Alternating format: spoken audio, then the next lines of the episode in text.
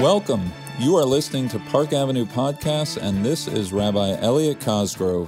While it's always better to hear it live, this is a place to be to catch the music, sermons, and select programs of Park Avenue Synagogue. If you like what you are hearing or want to learn more about the community, please check out our website at www.pasyn.org. Enjoy our latest installment.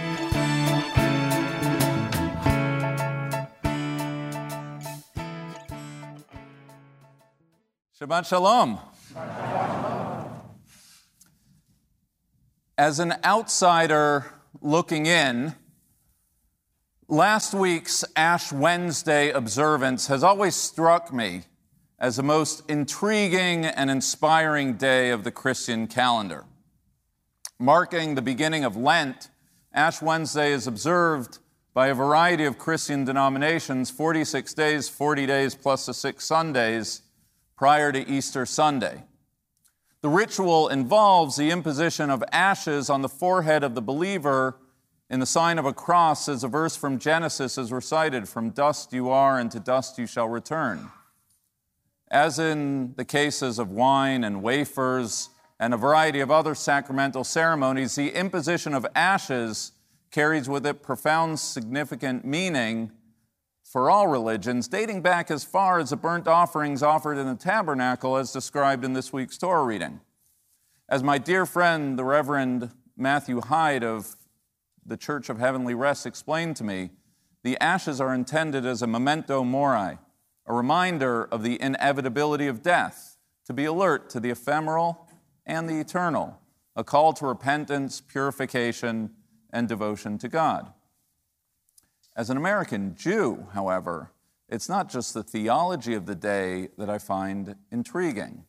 What impressed me this past Ash Wednesday and every Ash Wednesday is a personal, physical, and public aspect of the ritual. The fact that we live in a majority Christian country often goes unnoticed in a New Yorker's day to day. The faith and observances of our Christian brethren practiced in their hearts, homes, and churches, Christian and Jew alike, can drink coffee from the same Christmas themed Starbucks cup without knowing who's who. But not so with Ash Wednesday. The imposing of ashes on the forehead is an intentional act of physical self identification. For my Christian friends, even and especially those with lapsed faith, it's a critically important and sometimes the last remaining marker, literally, of religious identity. A ritual whose power is situated, at least in part, by how it connects that person to his or her faith community. When an individual ashes on forehead takes the subway or sits in the waiting room of the dentist's office or goes up an elevator and sees another with the same ashes, there exists an unexpressed bond as one Christian gives the other an almost imperceptible head nod that he knows that she knows that they both know that they're part of the same faith community confronting the same question of how to live a life of meaning. Whatever the crisis of American Christianity may be, the observance of Ash Wednesday is as strong as ever. Long lines at churches, pandemic safe drive throughs, an ashes to go option, pastors stationed at subway stations, and other innovations that would make a Chabad rabbi blush. the public display of one's faith connected to others who share the same commitments. Yesterday, the Jewish people opened up the new month of Adar, and with it, the upcoming festival of Purim and the story of Esther. As Erica Brown teaches, Depending on the year and the reader, the story of Esther can be read in a variety of ways a drama, a satire, a postmodernist text on gender, or a political treatise on diaspora life. The heroic tale of Queen Esther and her uncle Mordecai, who over, overcome the dastardly plans of the wicked Haman to save the Jews of Shushan. Part palace intrigue, part burlesque comedy, part meditation on the perennial perils of anti Semitism Every year we pick up the story, we see something new, and by extension, we see something new in us. This year, for reasons that will become clear, I kept returning to this question, like the Ash Wednesday ritual, of the public display of identity. how the fate of each protagonist and plotline hangs on the question of whether to conceal or reveal one's identity in the company of others. As the name of the story indicates, our story is about Esther, and we'll return to her momentarily. But before we do, we would do well to note the narrative cues the author provides, the hints that reveal the terms by which the story is going to take shape. Chapter 1 begins with Queen Vashti, who at first glance is important only insofar as her demise serves to explain the royal vacancy which Esther will eventually fill. But the significance of Vashti runs deeper. Summoned to appear before King Ahasuerus and his men wearing the diadem, Vashti famously refuses. In maintaining her principles, Vashti loses her crown and perhaps her life. The fallout over Vashti's actions are felt not just by Vashti, but by all women in every province of the land. The king issues a decree that all women henceforth must obey the will of their husbands. On the heels of Vashti's refusal comes a second act of civil disobedience, this time by Mordecai. In this instance, the question revolves not around gender identity, but religious identity. Haman calls on everyone in the royal court to bow down, but Mordecai the Jew refuses to do so, resulting in Haman's wrath being wrought and a harsh decree levied against all the Jews on the day which we now know as Purim. There is, the anti Semitic Haman explains to the king, a people hidden within the population whose laws and loyalties are different than anyone else. Their concealed nature is their threat, a fifth column that must be rooted out. And while both Vashti and Mordecai's refusals stand on their own terms, by putting them in proximity with one another, I believe the author is trying to tell us something. Two principled refusals, one by a woman, another by a Jew, both of which place the individual in peril, both of which come at a price to the people whom that person represents. It's almost as if, if not exactly as if, the author is urging us to ask the question of the price one is willing to pay for the public assertion of one's identity. Will the choice be that of comfort and complacency, of hiddenness, or will that person remain true to their identity even if that act comes at a high, if not ultimate, cost? In Hebrew, Esther's name means to hide, which is exactly what she does with her identity. Book ended between Vashti's refusal of chapter 1 and Mordecai's refusal of chapter 3 Chapter 2 describes Esther's acquiescence on both fronts. Like Vashti, Esther is repeatedly summoned before the king, but unlike Vashti, Esther willingly goes. Unlike Mordecai, who publicly identifies as a Jew, Esther, the text explains twice, keeps her religious identity hidden. Now, usually we excuse Esther for suppressing aspects of her identity. After all, this is what her uncle and king are telling her to do. And besides, who wouldn't want to be queen? This year, I read Esther's choices less generously. Vashti, after all, took agency for her identity, as did Mordecai.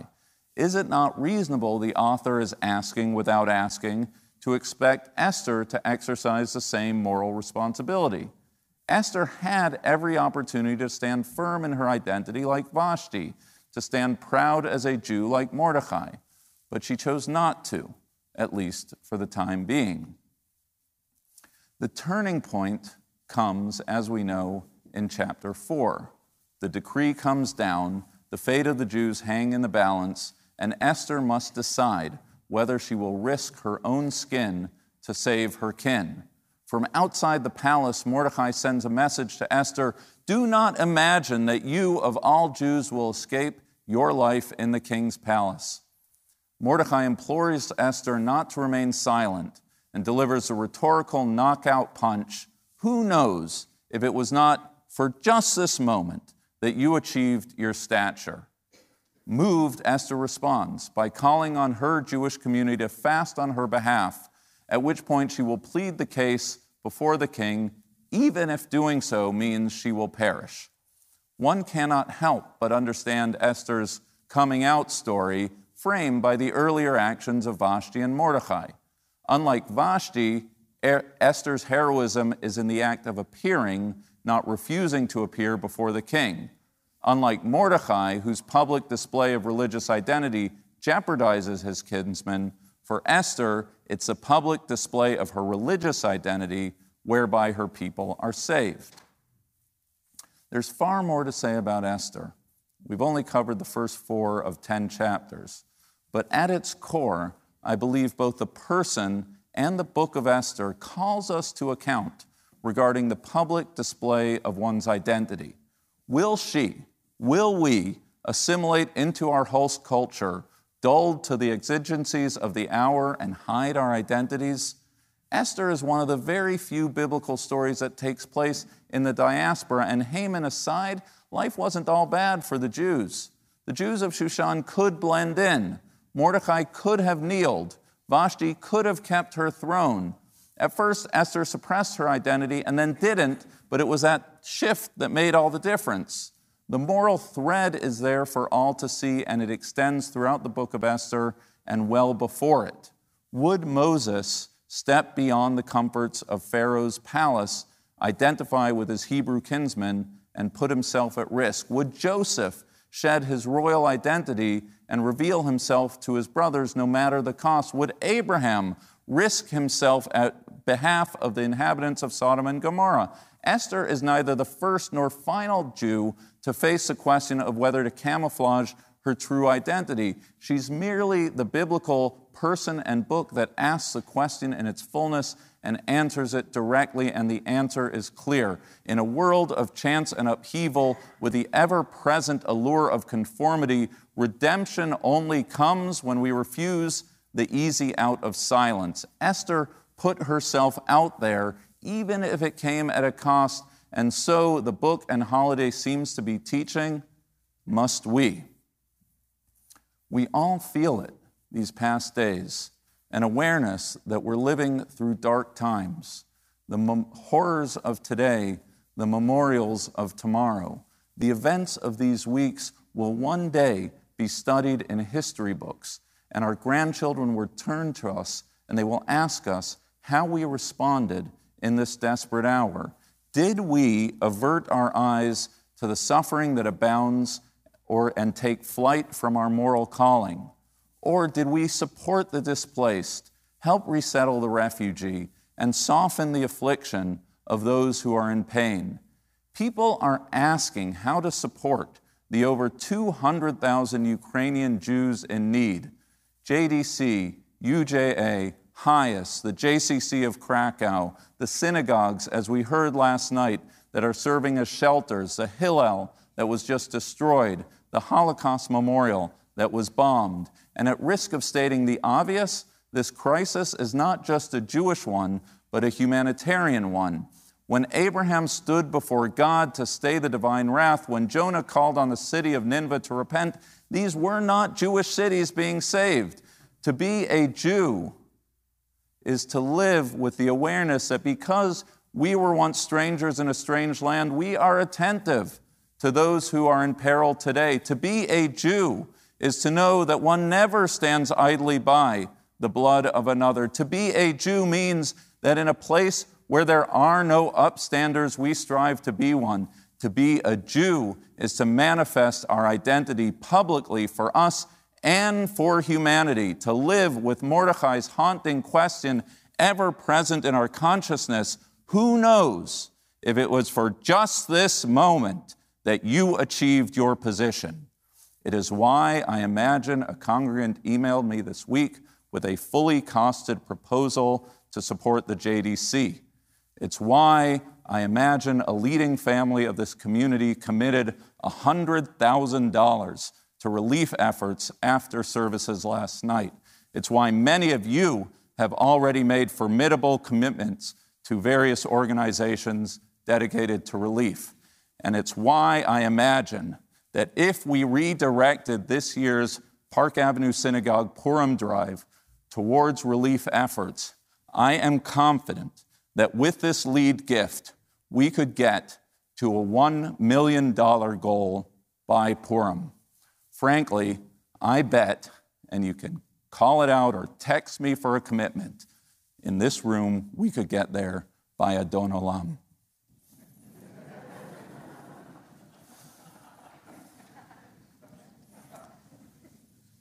This is our Esther moment.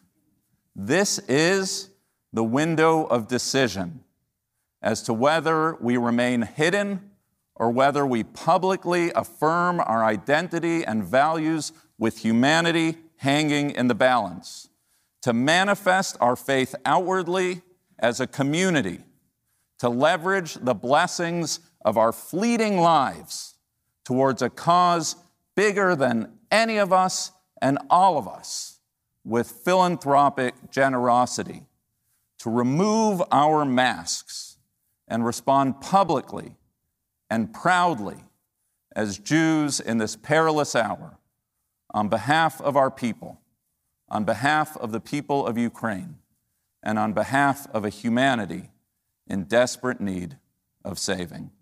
Shabbat Shalom.